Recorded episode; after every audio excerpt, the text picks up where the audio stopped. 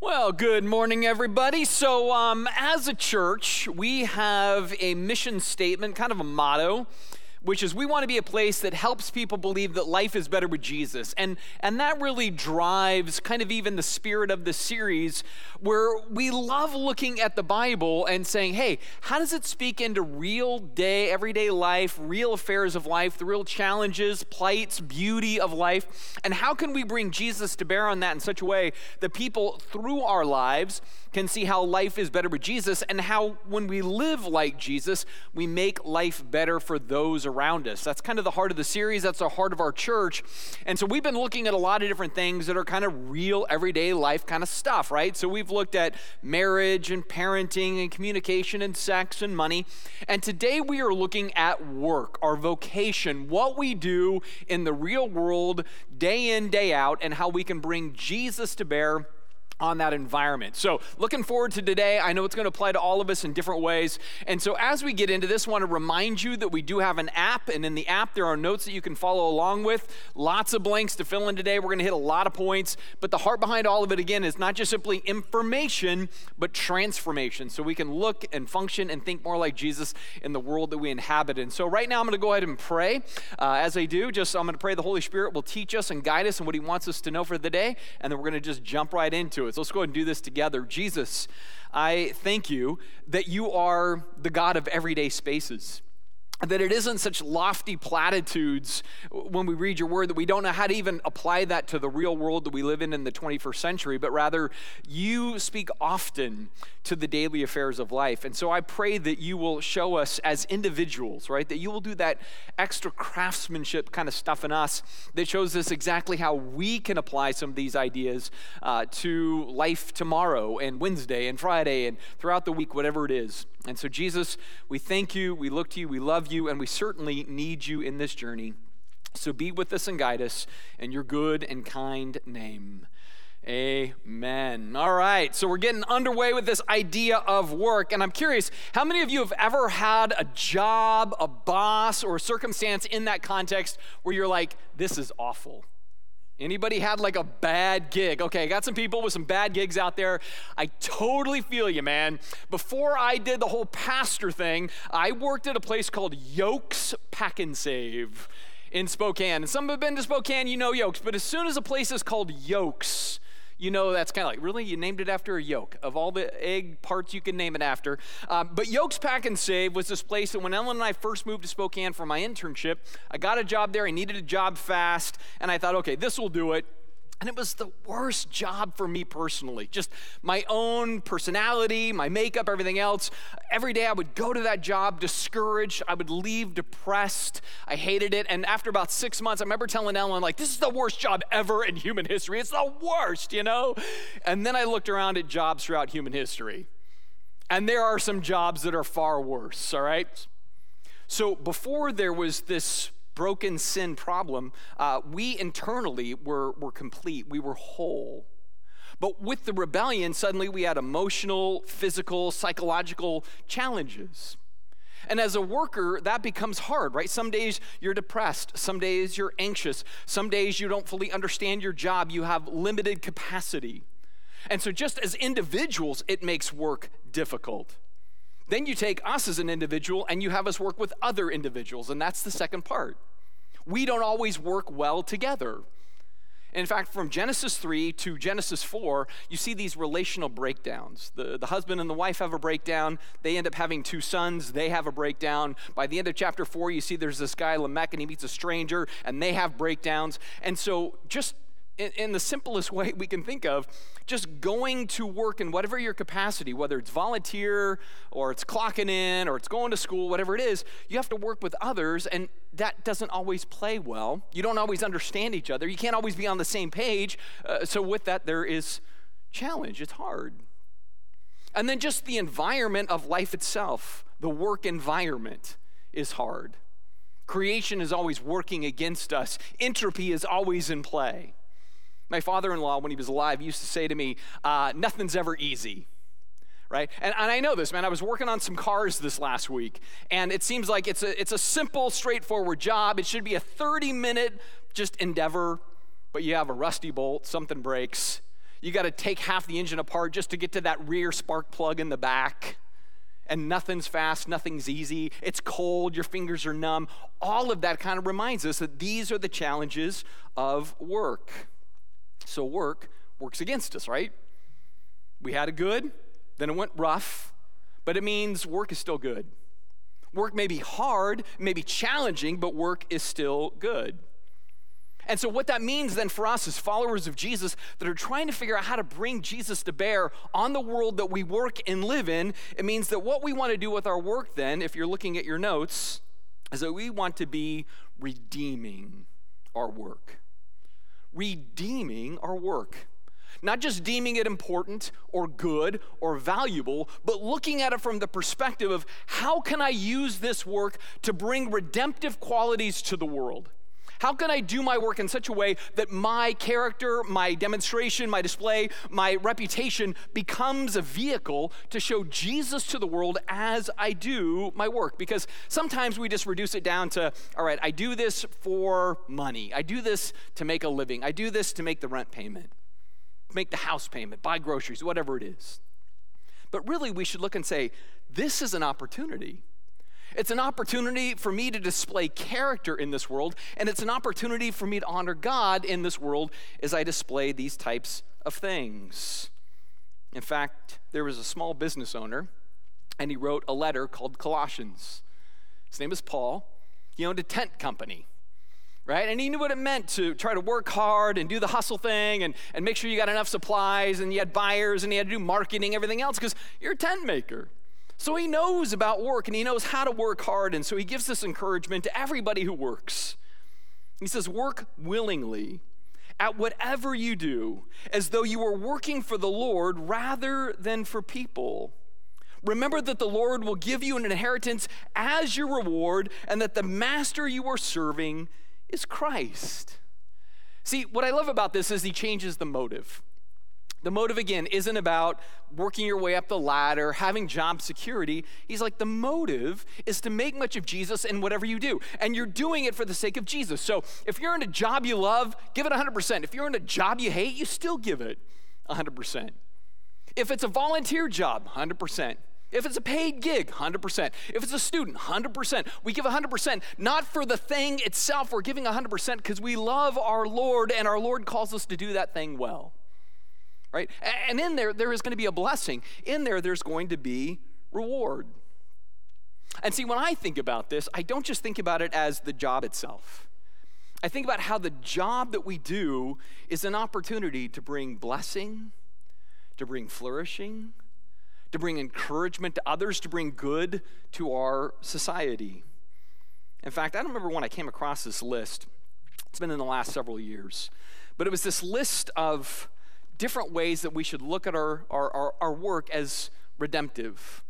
Like, no matter what your job category, you're doing something that, if you have the right perspective, you're bringing blessing to the world in pretty powerful ways. So, it was this list of six different categories. And for some of us, we engage in what would be called revelatory work. Revelatory work is where uh, we are doing a thing that enlightens, that brings knowledge to the world in some capacity. So this might be preachers like myself, but also scientists.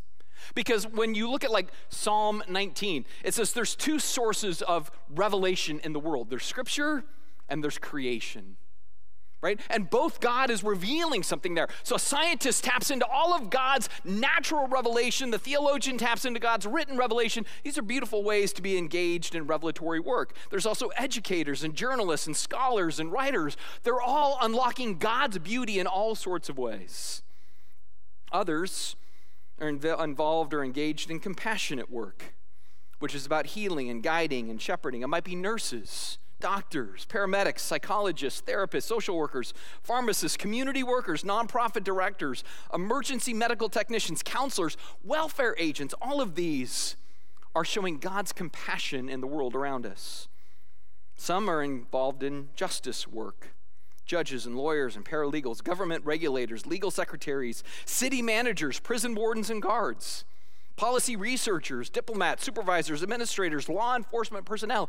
You're doing more than just, hey, we're keeping the laws. No, you're bringing justice to the world. And you can bring God's justice to bear in these practical ways. There's also providential work. This is where we keep society running and functioning in a healthy way. This may be things like public utility workers, policy makers, shoe keepers, career counselors, shipbuilders, farmers, firemen, repairmen, transport workers, IT specialists, entrepreneurs, bankers, merchants, engineers, building inspectors, plumbers, welders, janitors, right? These are the stuff that makes the world go around. I remember uh, a few years ago talking to Tucker Jones, which is Dana's husband. His job is to build roads. And I thought, do you know how important you are? Like, without roads, nothing would work.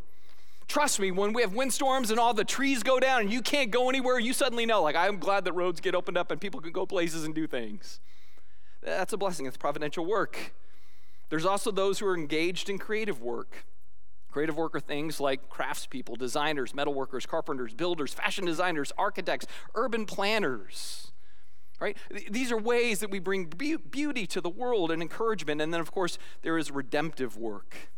And this is all about God saving and reconciling, reconciling actions. So this can be counselors, peacemakers, writers, artists, producers, songwriters, poets, actors, and the list can go on. I just love the fact that in coming across this list, it suddenly transformed how we see work. And it doesn't just have to be, oh, well, I do X. No, God's made you to do X. God's invited you to do X. And if you figure out how God is blessing through X, man, He can use that exponentially. That's why we should care about these things, because they're redemptive in their qualities. And we want to show that to the world around us. Because of that, we want to take the spirit of work seriously, the heart of it. And what I love is that in Solomon's wisdom, he gives us a lot of insight to what it means to work and how to do this well.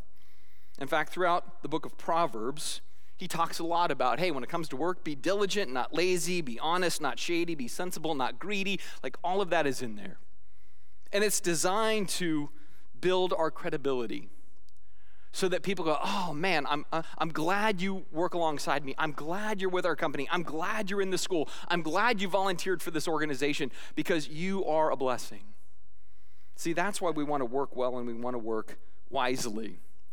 In fact, in Proverbs chapter 3, Solomon said, My child, never forget the things that I have taught you. Store my commands in your heart. If you do this, you will live many years and your life will be satisfying, which is great. Like, do these things, it's going to be fulfilling and satisfying. Never, never let loyalty and kindness leave you. Tie them around your neck as a reminder, write them deep within your heart. Then you will find favor with both God and people, and you will earn a good reputation. See, as we navigate this today, more than me giving a bunch of principles on how to work like tangibly, uh, the heart here today is how to work wisely. Because if we work with wisdom, then we're going to do things in such a way that we build a good reputation. And if we do that, then we're going to be a good witness. And if we do that, then we're giving God all of the credit for what we do. So they're all tied together. And so in our notes, what we're talking about here is mastering work through wisdom. Not simply skill or aptitude or know how, but saying, all right, as I do this, I want to do this wisely.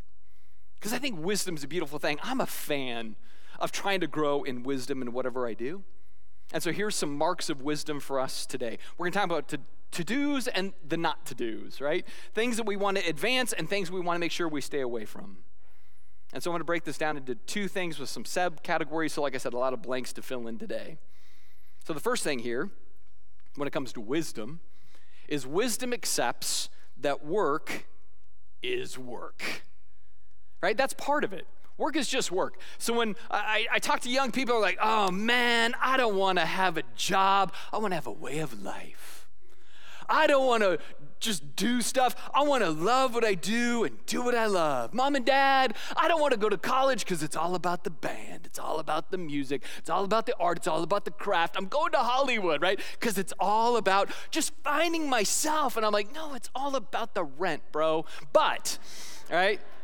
Unless you want to live with grandma in the basement in her spare room, it's about more than just a thing. But here's the thing I will say right? let's say you find the ability to do what you love and love what you do and you can make a living at it, it's still going to be hard, right? It's still going to be challenging. Work is still going to be work, no matter what. Even if it's the thing you are most enamored with and you love doing it every day, there's still gonna be days that are so painful and you're gonna have anxiety and you're gonna have frustration. Not everything is gonna work as well as you wanted it to. In fact, just the other night, I watched this new documentary with Selena Gomez, which, by the way, for the record, I'm saying it publicly, I dig her. I think she's super cool. And it was just following her life for like four years. And I'm like, she's doing what she loves, she loves what she does, and it's painful. That's the only way to avoid it. But that's not gonna pay off necessarily. Proverbs chapter 13, verse 4. Lazy people want much, but get. Here's the thing if you're chasing your dream, so work is work. Therefore, with this in mind, what does Solomon tell us? Well, he says, because work is work. So, first of all, work smarter. Work smarter. See, it's always easy to work harder. You want to work harder? Don't have a plan, don't take ownership, don't grow. And you'll work hard. Just go on autopilot, right? And say, I, I don't need to grow. I need to. I don't need to adapt. I don't need to try harder. Like all of that is going to slow you down. But if you're looking at it saying, all right, I'm going to work smarter because I want to get better. I want to get stronger. I want to be more enthusiastic in what I do. I want to be a bigger blessing to the others around me. All of that is about then working smarter. What does Solomon say about working smarter? He says, using a dull axe requires great strength. So sharpen the blade, right? Like, this is what I love about him. He's like, we're all a bunch of kindergartners. He's like, okay, kids, gather around, right? You want to really make sure you succeed in life, don't use a dull axe. And, and I love this too because, again, I don't know what your equivalent is. But maybe if you look at your vocation and you're like, man, I feel stuck right? Then sharpening the blade for you may be hey, read a book on leadership, or listen to some podcasts on innovation, or maybe talk to a career counselor if you're a student, or maybe go to a course that helps you get better at your job, or maybe consider pivoting out of the job you have into a field that would better suit you, or go back to school, or any number of things. But whatever it is, just go, man, sharpening the blade makes life a whole lot easier than just banging away with a dull axe. So sharpen the blade. That's what it means to work smarter. At the same time, it also means we need to work harder. Now, I know some of us go, wait, bro, but you said work smarter. If I work smarter, I don't have to work harder. not true. You want to work smarter and harder because those augment one another, right? So you want it to be both in tandem, it increases effectiveness.